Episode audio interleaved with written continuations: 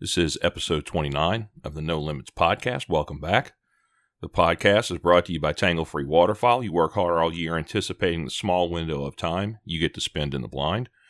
How disappointing is it to get to that moment only to have your gear fail? Tangle Free delivers gear that functions exactly as it's designed every time, every single year after year. I always say don't waste your hard earned time and money on gear that only lasts a year or two. Head over to tanglefree.com for panel blinds, layout blinds, decoys, and accessories. And because you're a valuable No Limits subscriber, you'll get free shipping on your entire order. Just enter promo code PASSION at checkout. Think about how much you can save on bulky, expensive ship items like blinds and decoys. Season's getting close. You guys are going to be ordering that stuff. You're going to order it from Tangle Free and you're going to enter Passion at checkout. And because you do those two things, you're going to get free shipping. TangleFree.com, promo code Passion at checkout for free shipping. Is your coffee hunter friendly? Do you really know where your coffee comes from? Who are you really paying to get it here? And what are the political ideologies and agendas of the buyers and middlemen? What if I told you there's a coffee producer that buys directly from the farmer, cuts out the anti Second Amendment and anti hunting middlemen, supports the U.S. Sportsmen's Alliance, and has a great tasting, full body, delicious coffee? Hunter's Blend Coffee is that company. We had Paul and Mike on the podcast explaining their revolutionary approach to their direct trade model and the impact it has made on the poor farming communities. I would invite you to go back and listen to episode 16 of the podcast. This new purchasing model has put money back into the farming communities, helping to open churches, made healthcare available, and has absolutely changed lives, not to mention help fight terrible anti hunting and anti Second Amendment legislation where we need it most in the courtroom. Head over to huntersblendcoffee.com. Use promo code No Limits, all one word, N O L I M I T S, at checkout and get 10% off of your order. You're going to buy coffee why not have it delivered from a company that has your hunting, your hunting and Second Amendment rights in mind and supports your right to hunt and saves 10% in the process? Win, win, win. Great coffee, great mission. HuntersBlendCoffee.com. The podcast is also brought to you by Revelation Outdoors Waterfowl Ministry. Revelation Outdoors' mission is to help spread the gospel of Christ through waterfowl hunting. We leverage several different mediums or delivery methods to do that, either through our social media pages, and our Passion of Pursuit short film series that is produced by Revelation Outdoor Waterfowl Ministries and Motion Culture Media. Uh, our favorite way to share the way we experience Jesus in waterfowling is through live presentations, either at men's events, wild game dinners, or other places where sportsmen and women gather. We have been invited to speak at events all over the country, and we absolutely love connecting with our fellow sportsmen and sportswomen and talking about how God has changed our lives, not through religion, but through a personal relationship with Christ. We are not religious guys, and we stress that. We are guys just like the rest of you all, and we have found that when we are able to break through the religious fog that surrounds us, we're able to show the simplicity found in God's plan of salvation. If you have an event coming up and you need a speaker, we'd love to talk to you. You can connect with us on social media or on our Revelation Outdoors website, revelationoutdoors.com. My guest today is David Bowen of Southwoods Duck Club. Dave and I met on Instagram not too long ago. The thing that drew me to David's page is I noticed he ran his operation out of the Mississippi Delta, which you guys have listened to the podcast long. You know that that's where my duck hunting heart is. As I got to know David, I learned he's a husband, a father, a brother in Christ, and a Delta cotton farmer. David and I had a great conversation about something that I knew very little about, and that is farming cotton. I've been around enough farmers to learn a little bit about a little bit and about farming beans and rice and corn, but never really about farming cotton. So this to me was really interesting. We talked a lot about creating habitat and making properties more attractive to hungry wintering mallards and David actually gave a, a really good tip for you guys that hunt flooded corn. He does something very interesting with his water levels to maximize the attraction of his corn crops. So, listen closely for that tip. Uh, my favorite food source to hunt over is smartweed or barnyard grass. I've said before, if it grows in water, chances are it is a great duck attractant and food source, and we talk about that as well. we get into what I think is the most important component of a successful duck hunt, and that is scouting. Now, I know some of you guys are probably rolling your eyes because you think you don't have to scout. We go to the same few blinds on our private ground, so we don't need to scout. You, you guys are always talking about scouting like it's such a big deal. Well, for the other 98% of you guys listening, pay special attention because a lot of the guys that I have hunted with, especially on the Delta public ground, were good at finding ducks, but they weren't you know, especially effective in scouting for a successful duck hunt. Now, you may say, "I don't. I, what are you talking about? That doesn't make any sense." Stick around and listen because Dave and I discuss the difference in finding ducks and scouting for a good duck hunt. They are two different things. Uh, we finish up talking about Southwoods Duck Club as a public hunting club. We talk about why guys go to Southwoods and what you can expect when you do go the lodging, the meals, everything. Personally, I'm drawn to outfits like Southwoods that know what their focus is and don't go too far outside of their core competency. And Southwoods' focus is a smaller, relationship focused operation, often one group at a time, uh, a max of eight to 10 guys, really eight, 10, as Dave talks about, is kind of comfy, but eight to 10 guys and they're going to give you and your bros a great experience in camp and in the blind. You're going to feel like you are hunting with guys that you've known your entire life. Uh, that's the kind of camps and clubs I love. And hearing David and his passion for the Delta and for making new friends, I can't wait to get up to Southwoods this year. Oh, yeah. Uh, we talk about that one thing that gray ducks do that just drive you nuts. I bet you a lot of guys don't know what that is. So listen for that as well as we get this conversation started with my guest, David Bowen of South Woods Duck Club. All right, all right.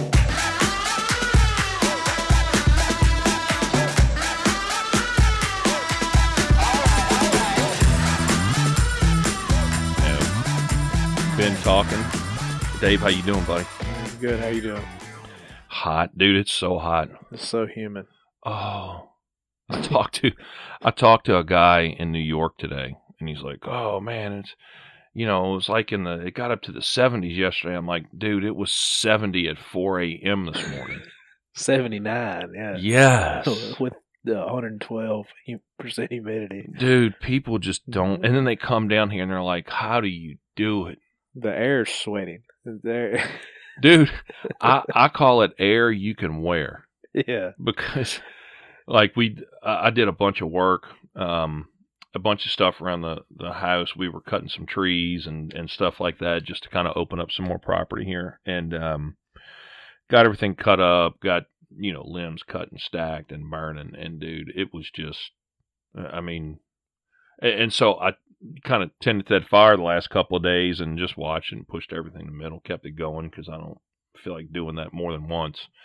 And man, you walk outside for ten minutes and you can just you can be in full wringing wet t-shirt wringing wet with sweat like you jumped in a pool in Hey, 10 you know, to sp- 15 minutes yeah. Speaking of jumping in the pool, that's exactly what I did because that's why. that's the only comfort either air conditioner or a swimming pool and the swimming pool needs to be cool fresh water it can't just you know Dude, the pool was like boiling, man. Yeah. I'm like, this don't even feel good. Stand under a hose because the pool's hot. So anyway, but it's it's hot, man, and you got crops rolling, right? uh, they're some of them are looking good some of them are looking not as good as we would like but that's the uh, saturation of a cotton plant in the mud in the mississippi mud it, it happens sometimes we've had a wet wet june Oh man. every mud hole anywhere around is uh Well, we've had a wet February, March, April, May, and June. we had a let's see was it end of may Mm. got really dry we even had we had to stop planting uh at times Really? i don't remember the i think it was may 25th Mhm. 28th somewhere in there we we stopped planting for three or four days waiting on a rain and boy when it we waited on it rain it it hadn't stopped since really do. When it's dry, you want rain. Then it gets so much rain, you want it to stop. Then it gets dry again. You just can't. That's the that's the that's the blues of a Mississippi Delta cotton farmer, dude. We went uh we went 65 miles from the shop on a spray rig, on a sprayer. That on a field that we had looked at Saturday afternoon, dry enough that we hit it first thing Monday morning. Mm. I drove there, drive out through the field. I got to about halfway across and it was too muddy. the next driest place. What did it drop like two inches? I guess it must have rained there last night, sometime during the night. Uh, and it's almost like it only rained away from the highway. Uh, Yeah, one of those that you could sit on the road. Yeah, you could see Yeah. it raining. Well, I got down through there and I, I just couldn't go. It was cutting ruts and soybeans. So Oh, I, I called it like, hey, it's too wet over here. What's the next place? What's said, well, it's kind of dry enough. Called my dad. He says it's kind of dry enough down here. So I, I drove. I think I spent four hours in on on highway time Yeah, driving to the next driest place. So but you are so from us talking before. You're a third, at least a third generation cotton farmer, right? it'll be fourth for sure. Fourth. Okay. Fourth that I know of. I don't know. I don't know what took place back back before then. they didn't take notes back then. yeah, They just did it. yeah. They just did it. What I I feel like a lot of people don't understand the process. I, I don't. Uh, like we were saying before, I, I can tell you a lot about rice. I can tell you a lot about beans and corn and you know moist soil management, that sort of that sort of thing. But cotton just it, it seems like where we were in the Delta, farmers did cotton like every third year. And I don't know why that is. Does it do something different to the soil? Um. Yeah. I mean, it's it's it's uh, off a known fact that you you need to rotate crops, and but it tends to be dictated mainly by the price of the crops when they get rotated and how often they get rotated. So, uh, at the point of planting this year, uh, cotton was your average yield, average above average yield on your good land, um, was still the highest margin, profit margin would be with cotton. So Mhm. we all gung ho, we're planting all the cotton we can. And then like uh like like we were saying, the uh Trump makes a few speeches, a couple of speculators do the, their thing, and next thing you know, cotton drops eight cents in two weeks, and it goes from like eighty-seven to seventy-eight, and and here we are with five thousand acres of cotton in the ground, and uh, it's like Yeah. golly, wait, and then bean prices shoot up nineteen cent or nine cents, nine or ten cents in uh in about the, a week or so after that, and we're sitting here. All we've got left is mud holes to plant with soybeans. It seems like, and uh, on our uh, less productive land, but Then he makes another tweet and everything flips around. right? yeah, just you add Twitter in the mix along with uh along with the stock market. You don't ever know what you're gonna get. I guess what really what really is important is what's the price when you go to sell it. That's exactly right. Or when you can book it or sell, yeah. Yeah.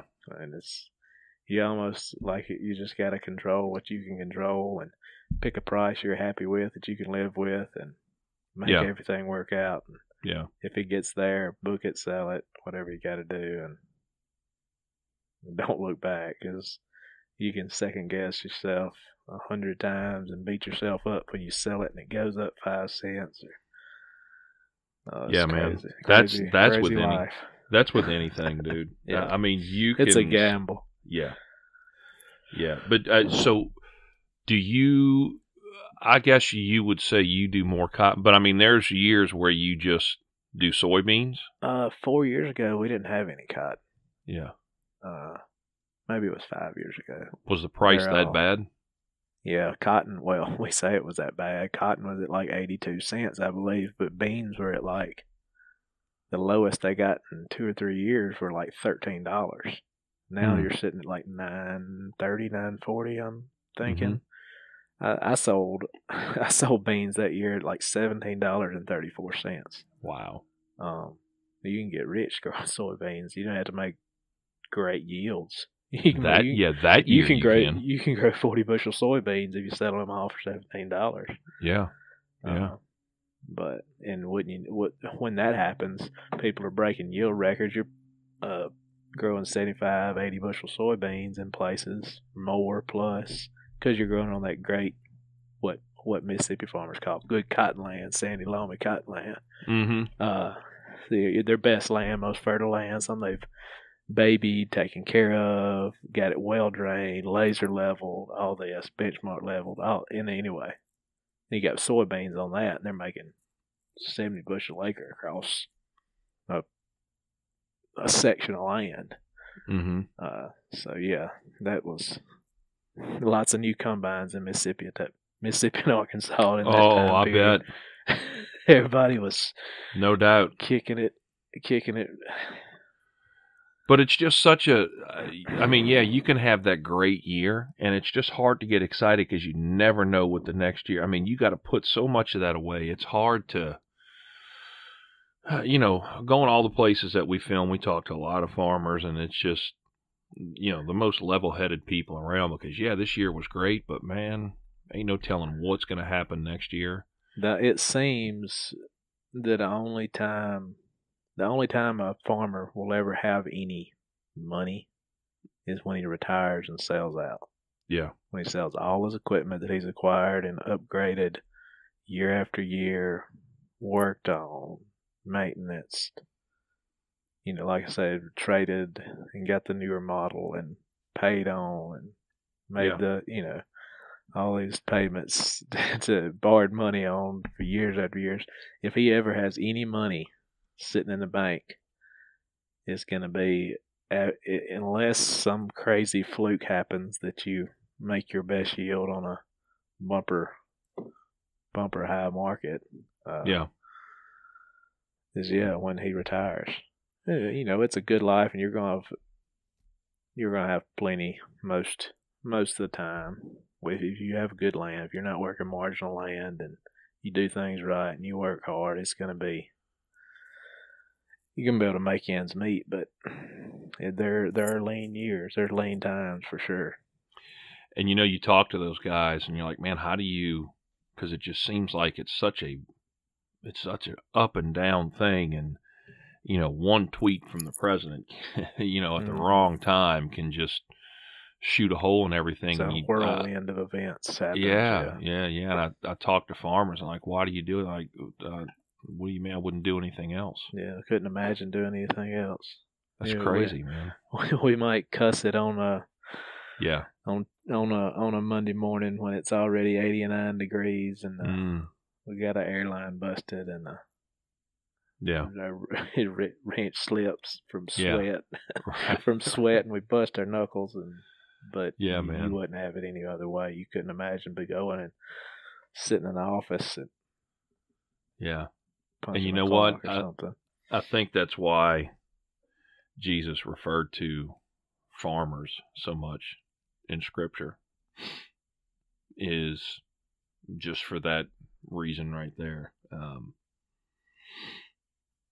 you know, it's just, uh, I'm so impressed um, by the farmers that we meet and just their grounded way of looking at life. Um, you know, it's like, you talk about things that you know if you watch the news number one you go crazy but um you know the things that people on the outsides of what's really important like on the left side of the country and the right side of the country sometimes the things that they worry about like you know what color somebody is or what political party they like uh, we farm you guys don't have time to worry about all that crap yeah. like i don't care what color this dude is i don't care what political party he belongs to all i need to know is can the dude drive a combine or not because my family that that's what really That's what- matters yeah.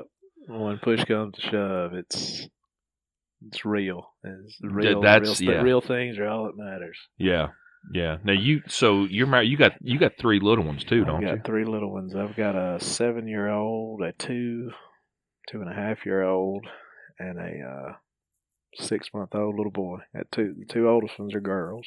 Yeah, yeah. The oldest one just uh she just finished. Well, they she just finished go to kindergarten. She's going into first grade. Mm. Then we got the two and a half year old and six month old little boy. Yeah, I've got uh I've got three daughters as well, but they're a little bit older. 19, 17 and 13. Oh, So yeah, tell me about it. I like that whoo. I can imagine. Seven year old thinks she's about fifteen right now. Sometimes. Oh, dude, wait till they get to be 15. Yeah. It's They- ridiculous. They, grow man. up so fast. It, it seemed like the seven year old was three, Yeah. four years old Yeah, man. two months ago, three months ago, Yeah. and then I all mean- of a sudden she's she's almost as tall as her mom. It seems like. Yeah, yeah, and wait till they start driving, dude. It, it's it's just, you know, but I mean, it's uh, it, it's not as scary as I'm making it out to be. I mean, it's it. I, guess the one thing that I am most proud of my three daughters is that they all love the Lord with all of their heart, and they're all about following Him. And Yeah, um, that's awesome. yeah they've they've got uh, so whatever happens from here on out like uh, just have complete trust that they're going to make the right decisions um and it's just it's one of those things where it's not as scary as you think it's going to be when they get that age Yeah. but dude you think they you think she knows it all when she's seven just wait. Just wait. Would you would you want and maybe and I I think I know how you're gonna answer this. Like it's whatever's gonna make your kids happy, but would you want to see them carry on the farming tradition, the family tradition of farming? Knowing how hard it is Ass- and just how know, many variables. and- Assuming the girls, and I hate to say that because they may end up one of the, especially this middle one. She's such a little firecracker. She uh she may end up being as tough as any any little boy ever thought about. But uh, um, you know, this the the youngest son. You would like to say that, and you'd be able to tell a lot more when he gets to be five to seven years old, and you can you can see that in kids. Uh, I feel like to a point. Uh, are they interested? You know, or does he want to? Does he want to jump in the truck and Mhm. go out in the field? Does he? Yeah, they interested. in else? Yeah, are they interested at all? Yeah. Yeah, it's a pretty good chance. I mean, hopefully everything stays rolling, uh, in the on the up and ups, and farm's still around, and the operation's Mhm. still around when he gets to be 15, 18, 21, 22 years old, and Right. that hopefully that's still an option. Yeah. But who who knows? That, who knows? Like things change, life changes so fast, and yeah.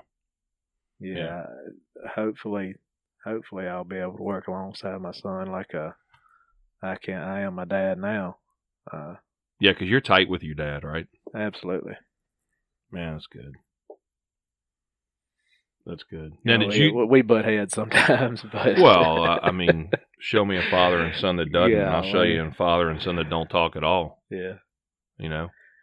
Did you now you you grew up like from a young age duck hunting? Like your dad was a duck hunter, right? yes. Um, he wasn't. I mean, he he duck hunted.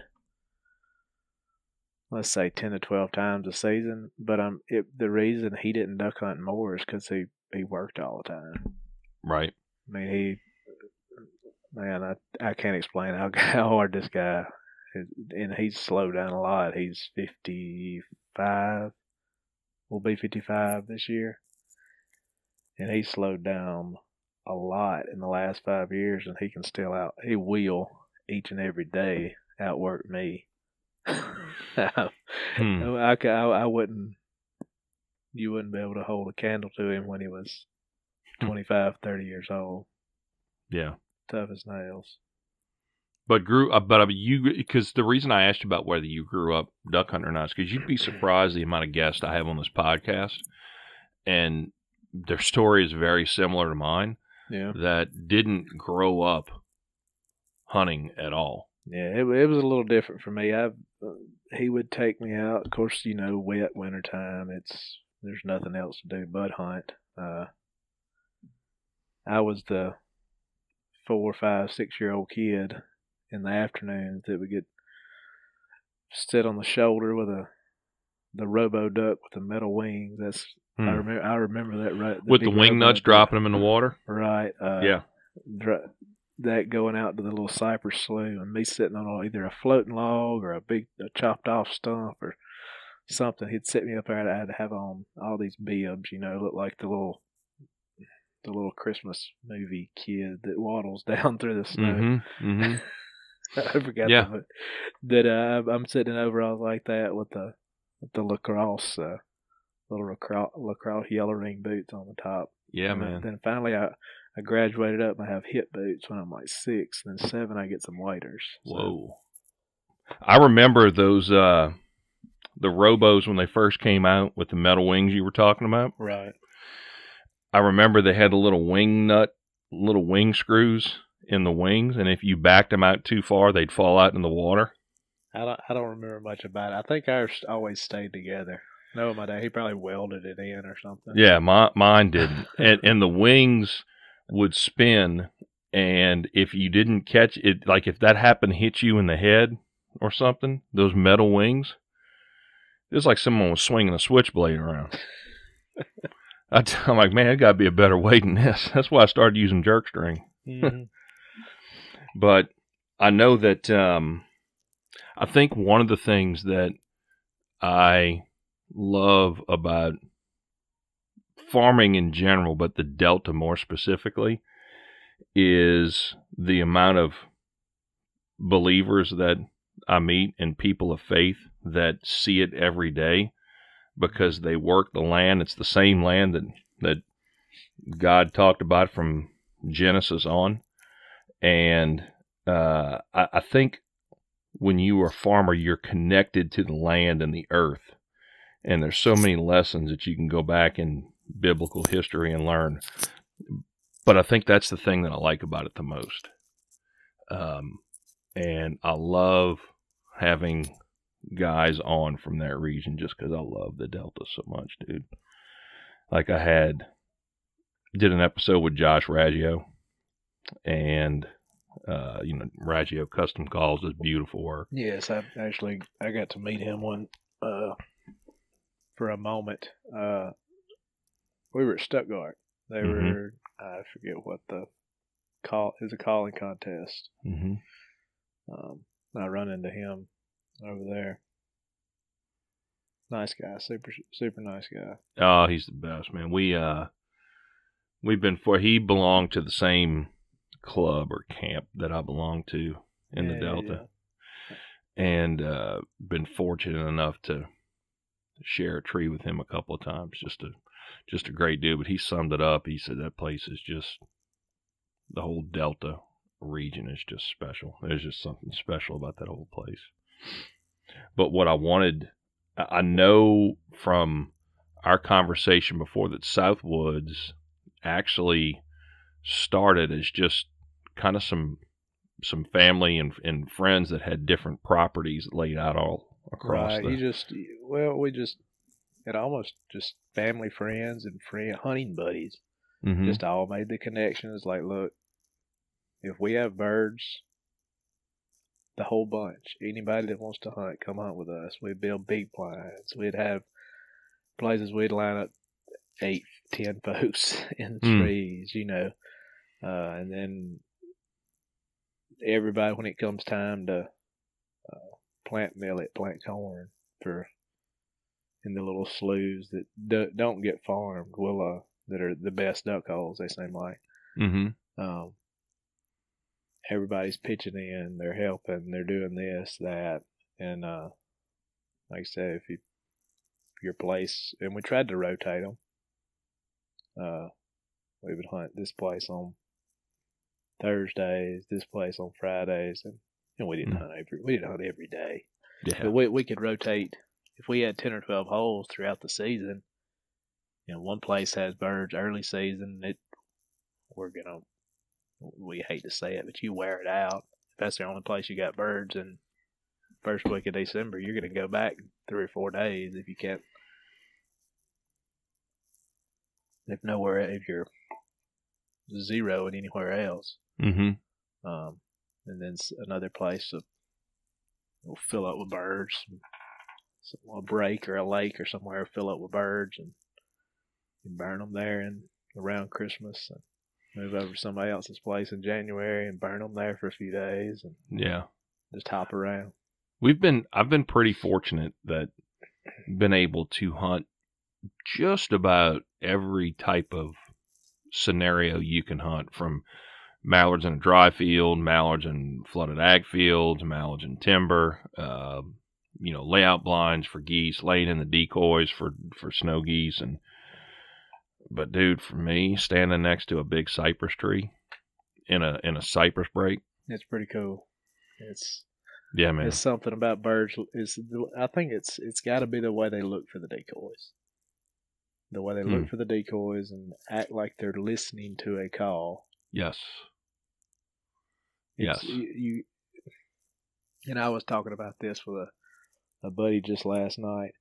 I don't think we'll ever be able to communicate with birds with calls, but it, in timber when they're looking, they're reacting more so in that circumstance Mm-hmm. to a call than they do in any other situation. Yeah, sure. I, I think I think you're right. I've said before, you're you're not gonna talk to them, quote unquote. You're talk not going to to them, speak d- speak duck, no. right? But what you are gonna do is convince them that they're making the right call. Just an addition to your uh, yeah. addition to your spread. Uh oh. got a little man coming in. I hear that, man. yeah, I, I don't think that you're gonna. Well, I know for a fact you ain't gonna make them go somewhere they No, don't want to go. can't talk them into something that they that they know better than. No, I, I think the best. I think all you're doing is convincing them that they're making the right choice. But Right. I mean, and if you're in a rice field with pits, but you can kill a lot of birds in them. Mm-hmm. But if you have eight or ten mojos and five hundred floaters and all these splashers and jerk rigs, there's Yeah. nobody needs a call. Mm-mm. You just let let the circus be the show that it is. They're That's either right. Gonna, they're either gonna believe it or they're not. You still uh you still use spinners? From time to time, We've just depends about gotten away days. from them. Depends on the I mean, I've heard guys say, "Oh, you use them in sunshine days. You use them when it's cloudy." You, I, I just, I don't trust anything with a battery. Pretty re- much. I would say it really depends on how comfortable comfortable the birds are in the in the spot, and or are we, are we just running traffic? Are we Mhm. just on a setup on a flight line, which Mhm. happens from time to time? You might want to, but I would never. I don't think run spinners where I couldn't turn them off. Yeah. Oh yeah, yeah, yeah, yeah, yeah, yeah. Because I, I, I've said the only the last time we used them. Uh, now you know when they first came out, dude, that was a murder scene. Oh gosh, yeah. that was like, no, I have done, I have I have been guilty of putting them out for until about seven o'clock and pulling them up. I've done that quite a bit last season. yeah, Put them I- out just at that daylight because you're gonna get those those teal buzz you and those wood ducks and oh my god, some ringnecks and this that. Anyway, that they'll just suck into it when it's yeah. dusky dark, cloudy day. Yeah. What we started doing them, what we started doing with them was not putting them because I see guys put them right out in the middle of the hole. And what we started doing is like the the best spots, and and I'm sure you found this too. The the best spots are the ones that are covered in buckbrush. Mm-hmm. Yeah, just a little flash. Yeah, and, and so uh, we started just putting them back up in the brush to where they only get a glimpse at it, like just for a second when they're working the corners. Mm-hmm. and they can't key in on it the whole time when they're setting up to finish because that's usually when they will pull off. If they just see that thing in the wide open, just spinning, spinning, spinning, spinning, Right. um, that's usually when they'll pull off. And so, uh, but the buckbrush thing, I'm convinced that you, I I'm not going to say it because I don't want to get nasty messages about, man, you're sending everybody to, but in that patch of public ground that I told you that, that you know, where I hunted, Right. the best spots were the ones with thick, thick buckbrush cover. And I think it's because those birds weren't feeding in that timber. Uh, they were loafing in that timber. They were watering before they went back to a refuge or a sanctuary to to roost. But I think that buckbrush made them feel really, really comfortable and safe because once they hit that and swam away in there, they would disappear. I mean, I can't. tell. Birds birds feel much safer in even landing, I believe, in buckbrush or small young timber. They Mhm. don't like the looks of those big trees. I don't know. I mean, I've killed birds in big trees, big cypresses, like you're talking about, but the last several years, four or five years, they don't come into big trees. We've killed a lot more in like young little cypresses and buckbrush Mm-hmm. more open holes. When I say open holes, they'll have buckbrush in them. You know, Mm-hmm. six foot tall cypress tree. Yeah. Not these big towering 30, 40 foot tall cypresses like gadwalls used to come in 50 to 100 at a time. Oh my in. gosh, dude. I remember 10 years ago, we would we would get bunches of 100 in, in Yeah. 40 foot tall trees. You know what's funny about that? Is you say Gadwall, you know, they're gray ducks down here in Louisiana. Mhm. But um they act so much differently in a marsh or an open ag field than they do in the woods. Like in the marsh when you if you can see them, they're coming. We You have to call we- at 'em. We don't kill a ton of gadwall unless it's in cypress breaks. Or, Mhm. you know, cypresses. Yeah, those the the Gadwall love the cypress breaks, but in the woods, I have seen they will circle for a smooth hour and a half. So you hear that tat tat tat tat, and guys we'll are getting We'll there. have somebody flare them before they um, Yeah. well, it's funny because circle five times. We we're gonna turn heads something. yeah, yeah, but it, it's just funny because I'll hunt with guys that are used to hunting them in the marsh. Oh, gray ducks, they're coming, they're coming. Here they go. and I just uh, man, hang your gun up because if they do, like, you have time to eat breakfast Mhm. before they will make up their mind, and it's just something about the the woods. It's every place that I've killed gray ducks in the woods. They don't act like they do in the marsh. I mean, the- like I said in the marsh, if you see them, just get they're coming. You don't have to do anything. Um, Well, it's right right opposite of a mallard in the marsh. He's out Yes. there. He's gonna look at every blade of grass to see if it's got a gun barrel sticking out. yes, that's what I was gonna say. It is so different.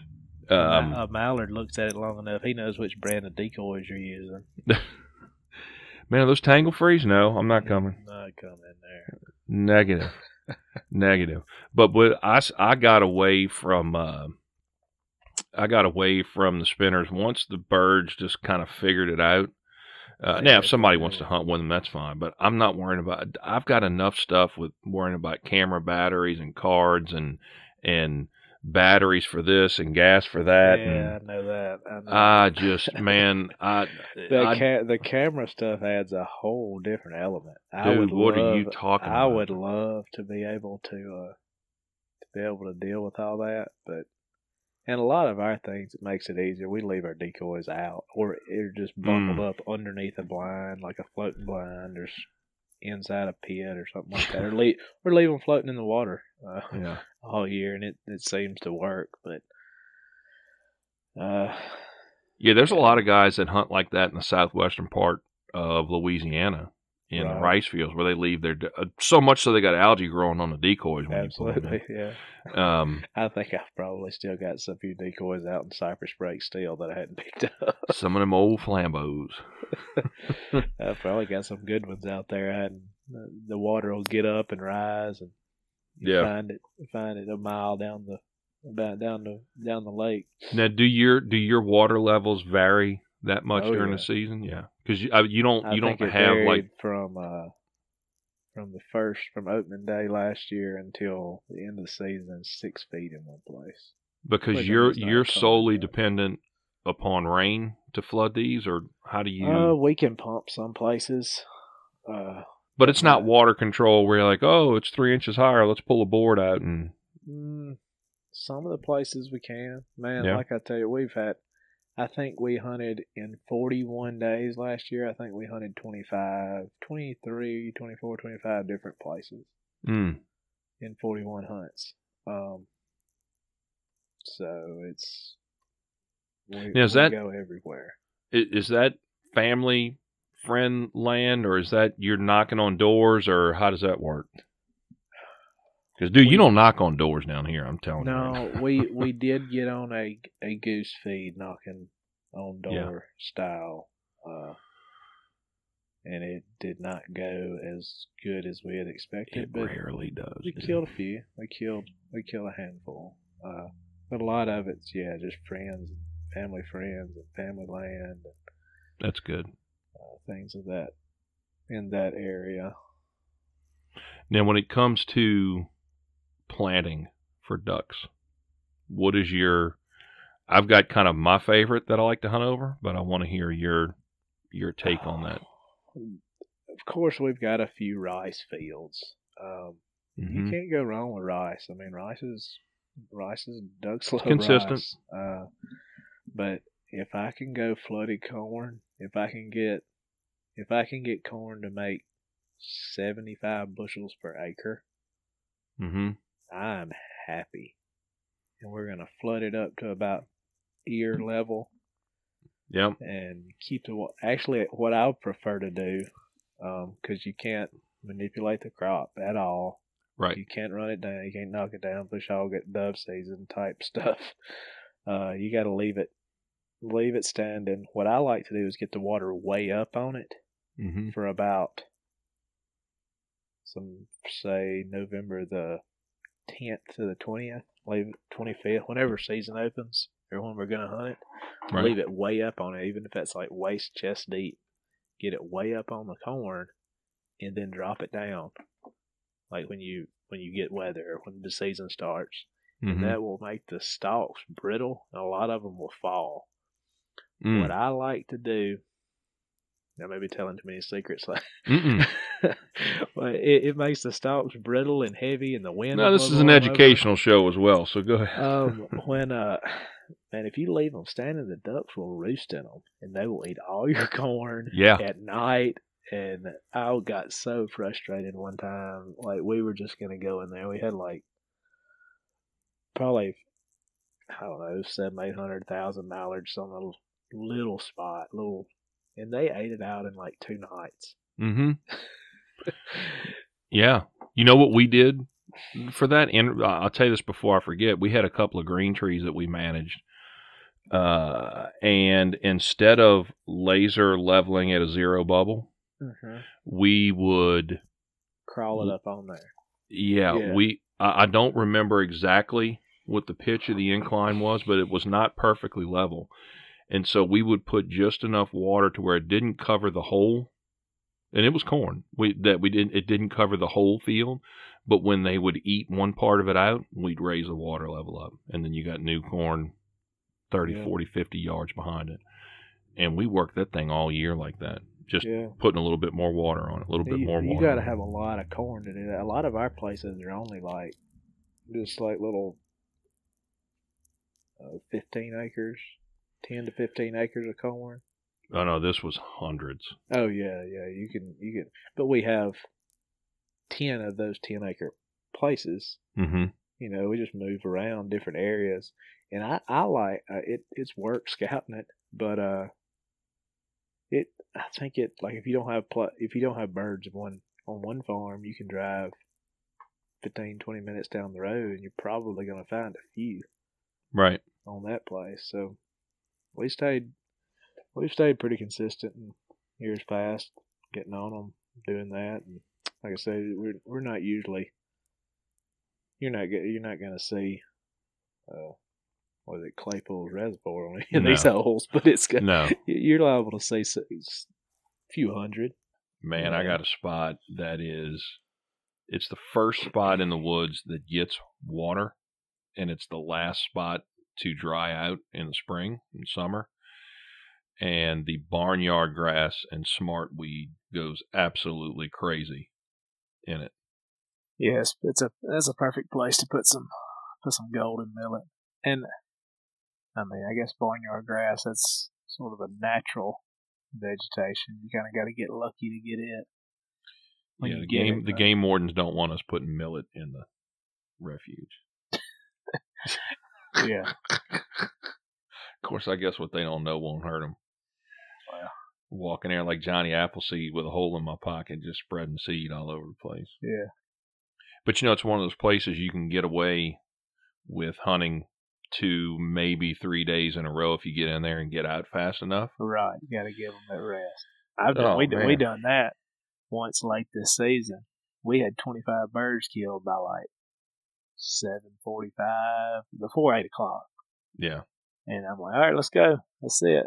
And we still had 10 or 12 birds to limit, but maybe not that, maybe eight birds to limit. And everybody was happy. I don't think we'd actually had a exact, you know, official bird count yet. We slipped out.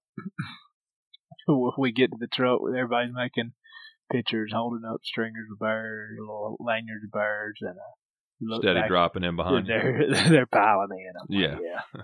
That's good. Like- this is this is good. yeah, you can't wait for the next morning because you know. But that's one of those things. Like, um, we were talking about scouting and how important it is, and you guys do it different than we do because you can drive from field to field and kind of glass them. And what a lot of guys don't, you know, I want to talk about that for a little bit because what a lot of guys don't understand, at least guys, a lot of guys that I've hunted around for years, is that scouting does not mean, yeah, we found him and we killed one or two and we're going to go back there in the morning and bushwhack him. It don't work like that. Um, you, man, I've always found if you can just let them sit and let them be comfortable. I want my birds to be so comfortable. I want them to be sitting there for seven days.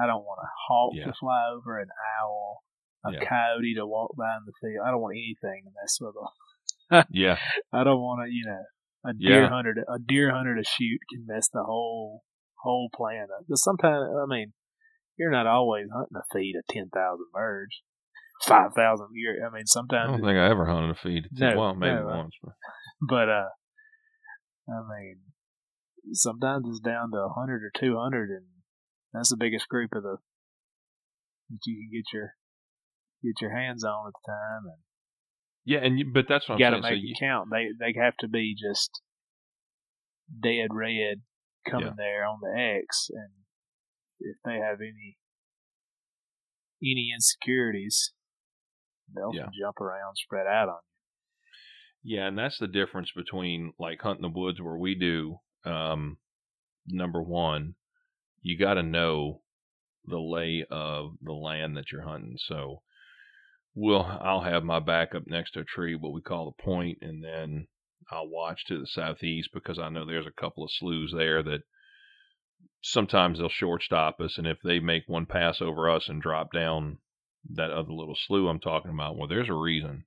And if I don't hear shotguns, I know what the reason is. Is because there's birds sitting on the water there. Yeah, and so I will I'll get as close as I can without number one, I never want to bust them out of some place where they feel comfortable with a shotgun or just walking up in there. Um so I know a lot of guys that say, Yeah, we scouted, we walked man, we flushed, you know, fifty from here and we flushed another fifty or sixty from there. Well, you know, it's good that they were in there and they may come back if you didn't shoot on them. But man, if I can just find out where they are, and, and you're like me, I don't want to know the general area. Like, I want to know where my left foot's going to be and where my right foot's going to be. Mm. And uh, a lot of times I'll take my GPS with me and I'll move. So if I see mm. birds just loafing in the buckbrush, 50 number one if you see a handful there's probably 12 handfuls that you can't see mm. and i will take my gps and i'll move that point forward to about where they are and make a mental note of the trees that are in the area to where when I slip in there the next morning, I don't have to guess. I like I know, and I didn't we, bust we them do, out of there. We do some of that if we're like on these big lakes where we have, especially when the when the river gets out and it gets in these, just like in some cypresses and in some woods that it's not normally in. hmm But for the most part, we're hunting holes that we've hunted before, either have a blind on or have hunted that hole hmm several times over the course of say five, six, seven years, ten years Mhm. or so. And we're familiar with where they're going to be coming from, given a wind, which side we want to hunt on, Right. and we're just more familiar with it, I guess. And we don't, we don't have to view GPSs to, you know, mark locations and things, but Yeah. same same concept. You don't want to know exactly where they were sitting in the holes. So then the hole's say the hole's seven eight acres hmm in the little break in the little lake, and um, you know if they're sitting on the east end of that, that's where you need to pick you out a hide over there. You don't need to. We've hunted across the hole. One of the better hunts we had early season last year. We hunted across the hole from one of our big blinds because all the birds were rafted up against the against a, a tree line, sort of. Well, yeah, the wind was probably not set up properly for that blind either. No, it wasn't. So that's what we did. Made it happen. Shot all morning. It was a good time. So Yeah. And you know, it's funny. You do what you got to do. it's funny you're talking about you know you don't want a deer hunter to shoot man there's been several times where um you know we'll we'll bust some birds coming in and you start picking up and then you don't realize but 150 yards behind you there's been birds sitting on the because in the timber you I mean you can't see. Mm, you know you, it's not like you got open field of view. You can adjust your aperture and see what's going on around you. A lot of times we'll finish a hunt pick up making all kind of noise and there's ducks just sitting behind us that we didn't even know were there. Yeah. right? I mean you It's, were telling is isn't it funny how quiet they can be at times, and at Oh, times dude. they're just like obnoxiously just yeah hens, just rampant. yeah well if they don't know? know you're there those hens will be the noisiest women you'll ever hear in your life yeah, but if, if if there's anybody within two three miles that they know about, yeah complete silence. You can have you can have 500, 700 birds over there not making a sound. right I've seen it. I've Right. walked right up on them. Just sounds like ten thousand quail getting up. Yeah, and you know the funny thing about that spot I was telling you when they were wrapped in behind us, it's because it was just loaded with buckbrush in this break, and man, they just feel Mhm. so comfortable in that stuff that they don't move unless you go kick them out of there. Yep. But you were telling me about a hunt you had some guys, and there were some redheads and mergansers or whatever, some divers rafted up, and you're like, man, let's go sneak up on them. Oh yeah, so it was uh, maybe two seasons ago. Uh, it's like three, three sixteen and under, seventeen and under, whatever the youth age is, 15 and Mhm. under, and uh, Whatever it's got to be. whatever it's got to be. We had three of the three of the Yeah. kids like they were like 13, 14, and fifteen, and me and one other guy, who's older guy. We carried them. We were just trying to, you know, if it was shoulders in a road ditch, we were just trying to get these boys out of the truck and shoot their shotgun a few times. We were Mhm. iced up that morning. We had attempted to hunt, and it just it was too locked up. Uh, ended up warming up that day. Sun came out, and uh, like a catfish pond had Mm. some divers, some nutty ducks, some shovelers, some mergansers, whatever on it, junk, and uh, like there's some tall Johnson grass or something. We're trying to let them slip through.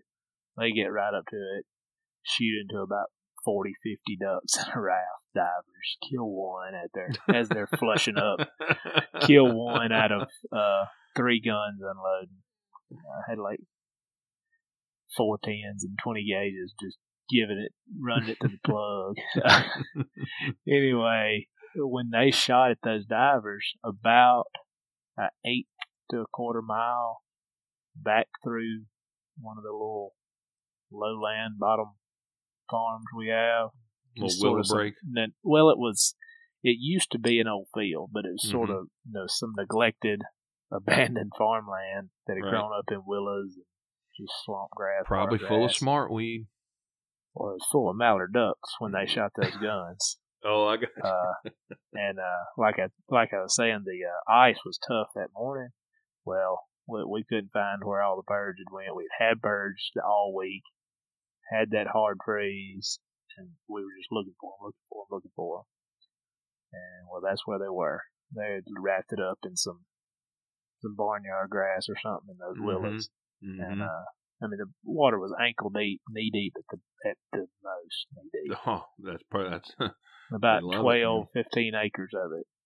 Uh, we just stood by them willows, got those kids out there, stood by them willows. It was 2.30 in the afternoon, and by 4.15, uh, all three of those kids just shot their load of mallards. this, uh, they're probably like hooked like on Oh, drugs. this is this is that. great. Duck hunting's fun now. Yeah, it's like easy. it, not we don't have to wake up early. no, you go out two thirty, you shoot guns at some ducks that you don't want, and then you find the ones that you do, then you go kill those. Yeah, Yeah, yeah, that's yeah. just the way it works. That's duck hunting. That's like those kids that go out on their first deer hunt and they wound up shooting a friggin' swamp donkey, and you're like, well, I hope you know you're ruined because you ain't never gonna see nothing that big again ever. Uh, Ryan Bassam's daughter was like that. I had Ryan on the podcast, and his daughter, her like her one of her first hunts. Ryan's with Sitka Gear, and his daughter went out and just smashed a freaking stud, and he was some like, people just some people just got it. enjoy it because I've been Beginner's hunting. luck. Yeah, yeah, I've been hunting my whole life. I've never even heard of a deer that big, much less kill one. So, well, with the time we got left, um, let's talk about the operation a little bit. What's going on at Southwoods? What uh, talk about the lodge? Talk about kind of how you run the hunts, what your group sizes are, and um, give people an idea of what they can expect. Because I imagine there's going to be some folks calling you now.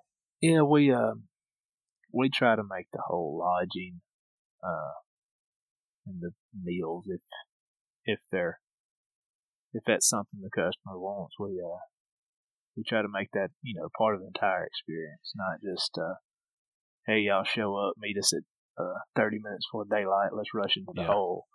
We want to get we like people get there, you know, four thirty, five o'clock the afternoon before at least spend Mhm. some time, get to know us, get to know you. Uh, I find it much more enjoyable to know the person I'm hunting next to, Man, you don't You know know, how rare that sharing a blind with, or uh, not just run them out there and you know shoot, shoot, shoot. Wait till I call a shot. I know I don't. I don't want to be like that. And people, people have asked me, you know, can we bring our dog? Of course, you can bring your dog. It's your hunt. Yeah. Uh, you know, if, if you feel like, Exactly. man, I don't care if it's the greatest dog. If if you feel like you want it to hunt or will hunt with it, you want to hunt with it, bring it. Um, that's man you you got to understand that's uh we hunt with you know our fair share of outfitters from time to time and um you'd be surprised how mm, maybe you wouldn't be surprised how many just really don't take the time to get to know the people or build relationships with the people that are in their lodge and wonder why those guys don't rebook why they have to And work I'm- just as hard the second year as they did the first year to get customers in there and they're never the same guys a lot of times and I, I mean, there may be guys in places that kill way more ducks that stack up triple digit ducks that days and stuff. Yeah just And look just on have instagram you'll I- find them yeah, it's it's unreal. I don't know how they're doing that, but uh, I mean,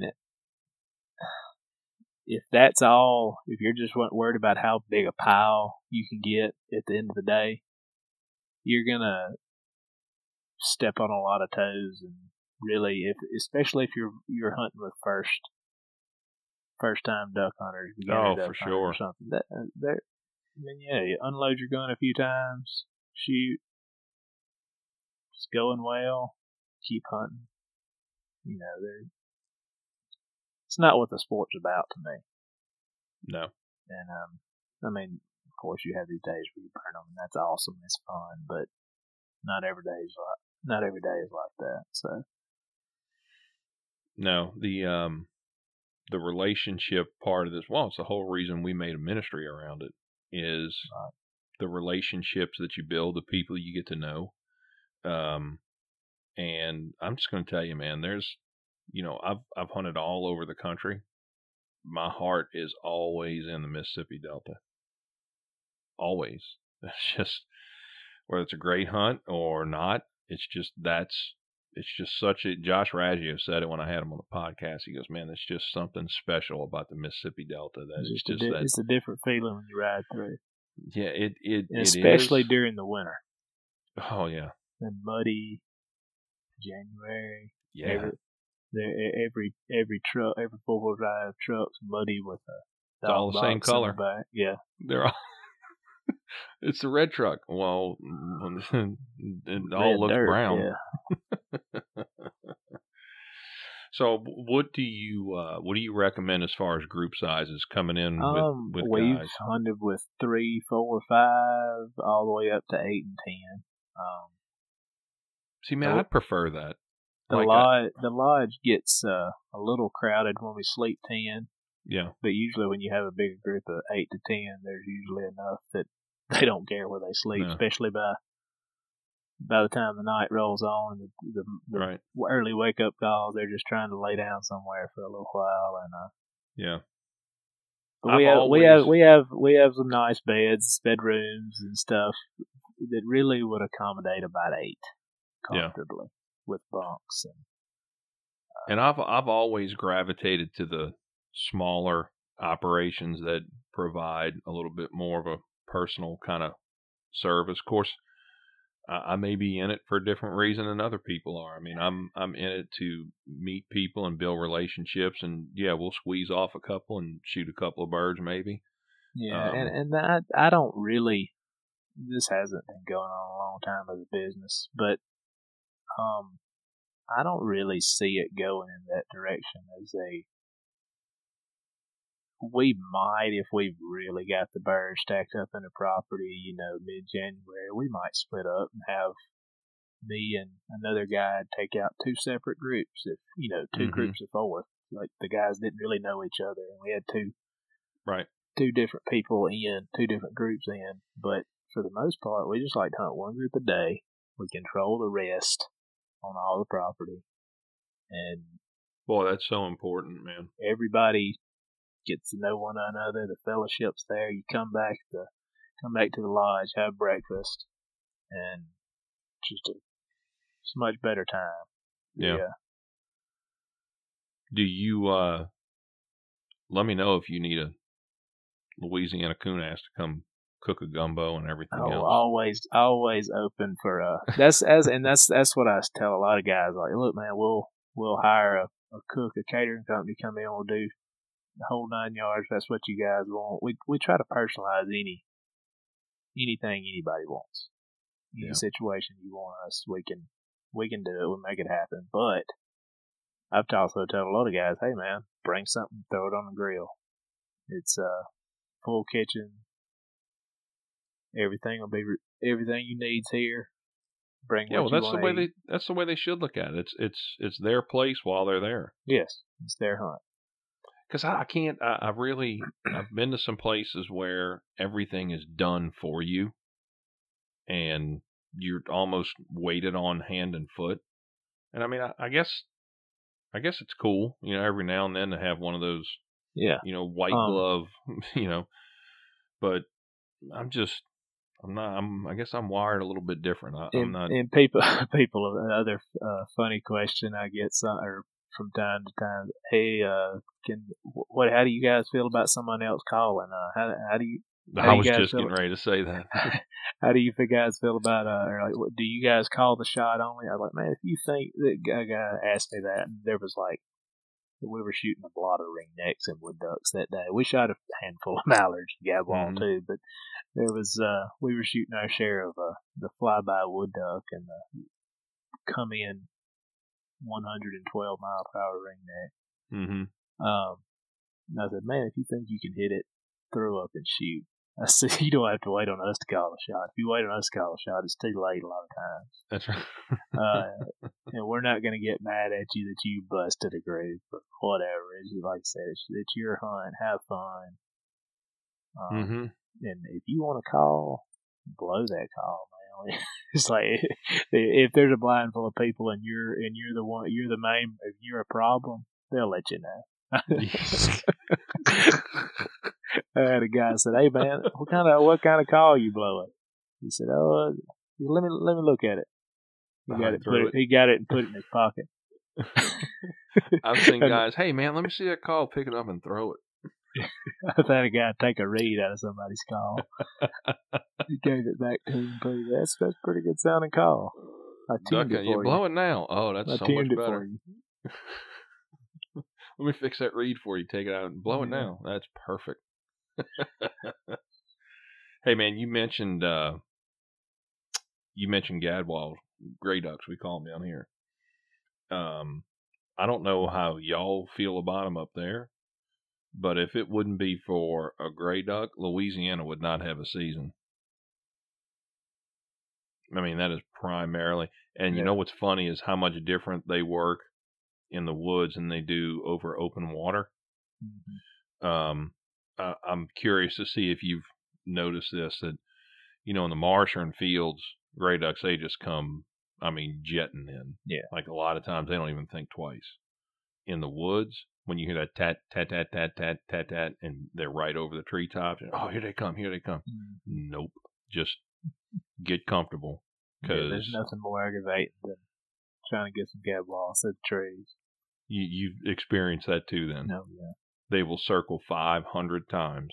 But I've also seen days where they're coming in 30, 40 at a time on the first se- circle. Yeah, it seems like the bigger the group, the more or the less they circle. Yeah. Like if you've got a group of 12, 15, 18, Yeah, just hang your hang but your gun up. a pair a pair of gadwall can circle for 45 minutes. Yeah. That's that's what I'm saying. And and even like we'll have a, a dozen or so working. And guys, oh, they're gonna do it on this turn. Yeah. just you see that little hook you got, put you could just hang it up on there and just wait.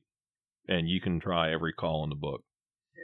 But the bigger groups like 30s, 40s, like you're talking about, yeah, you better be ready because they're coming. But like here in the marsh, dude, you, you see them from a mile off. If they're if they're even pointing anywhere near you, they're coming. They'll be going ground. Yeah, I'm, I'm Yeah. not sure what the. You, I don't know. you, you should know the uh, know the habits of a gadwall. Louisiana. Yeah, yeah, we've uh made, quite a few gumbos with them. so, what is your bookings look like? You got spots left open this year? We've got a few. Um, let's see. Well, save one for me, dude. I mean, There's a weekend or two.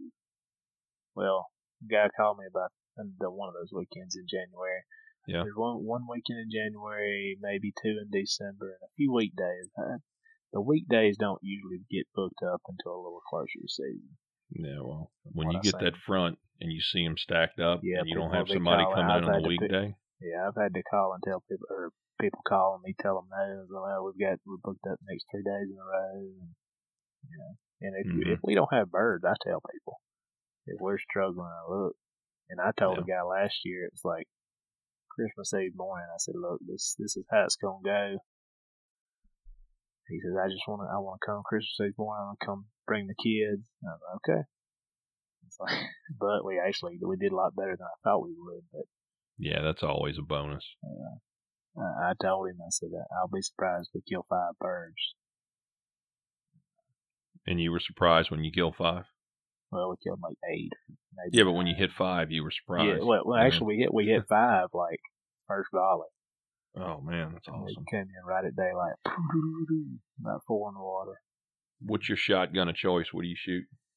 Super Black Eagle two, Nice. old school. Uh, Nice. Well, not real old school, but 2009 model. I've got a Super Black Eagle one that Yeah. my dad gave me.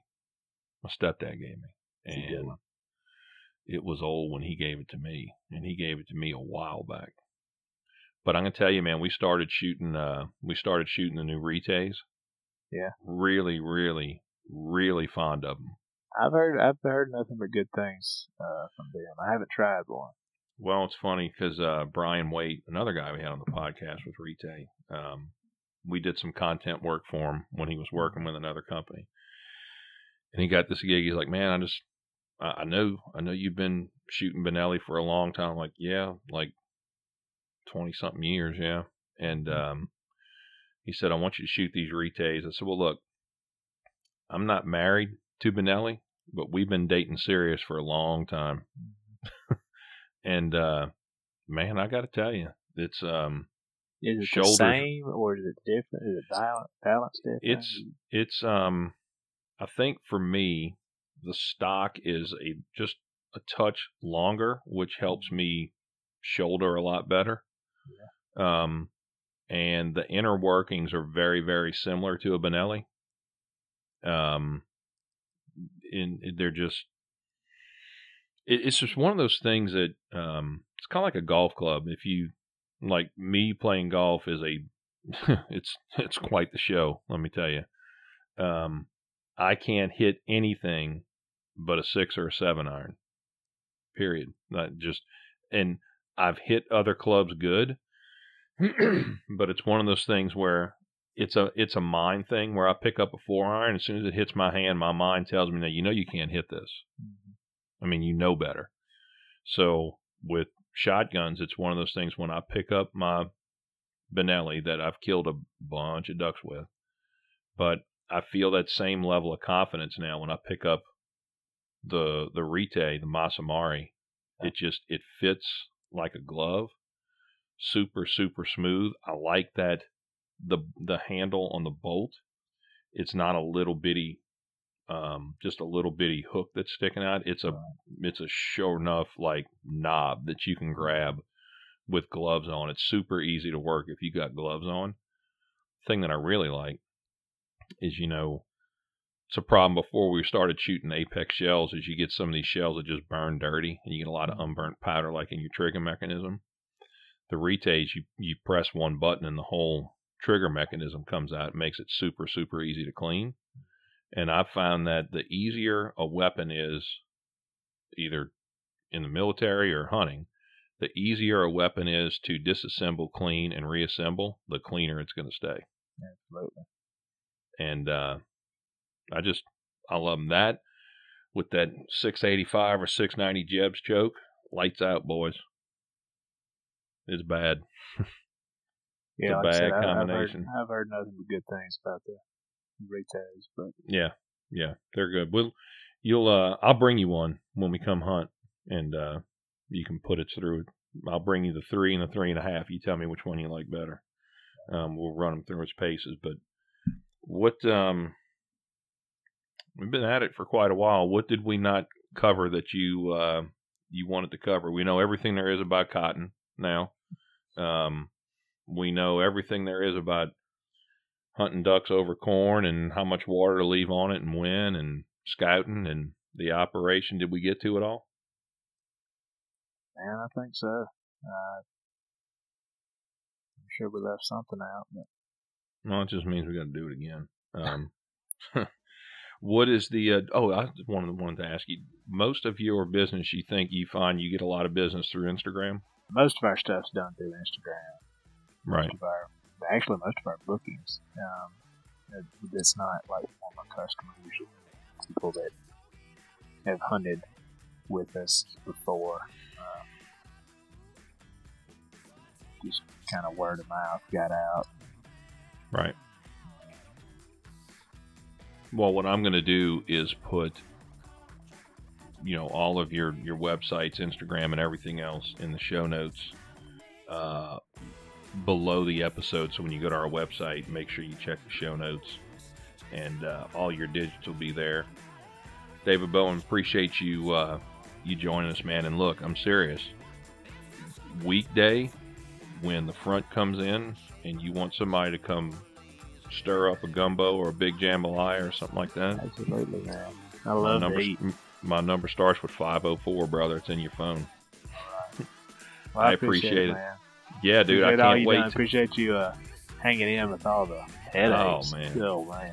Oh, dude, look, anything comes easy ain't worth it.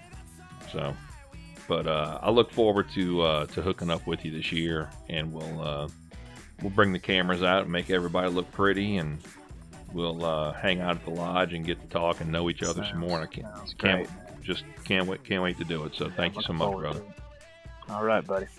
See you, man. Thank you very much, Dave. I, I think you and I approached the whole process of running a club and entertaining guests and putting on successful hunts in much the same way. I can't wait to get back up into the Delta this year.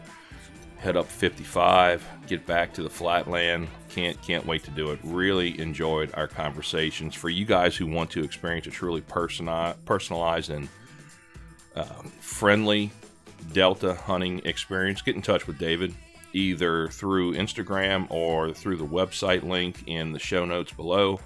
Make sure you follow Southwoods on Instagram because Dave puts out some really good content. Um, we follow him too, so head over and do that. Uh, David, let this Cajun from Louisiana bring up some groceries, and we'll get to work on the ducks this year, brother. Uh, we'd also like to thank Edge Duck Boats, Tohatsu Outboards, Retay Shotguns, Apex Ammunition, and Sitka Gear for supporting Passion of Pursuit and Revelation Outdoors Waterfowl Ministry. Without the help of these companies, we could not do what we do. So, I humbly ask you, our listening audience, to support the companies that support us. We appreciate it. Finally, do not forget to subscribe to the show. Leave us a five star rating wherever you listen to podcasts. It helps us continue to keep climbing up the rankings. And if you wouldn't mind, please share the show with a hunting buddy. We'd really appreciate that too. This is all the time we have. We're out of time. So until next episode, bye bye, y'all.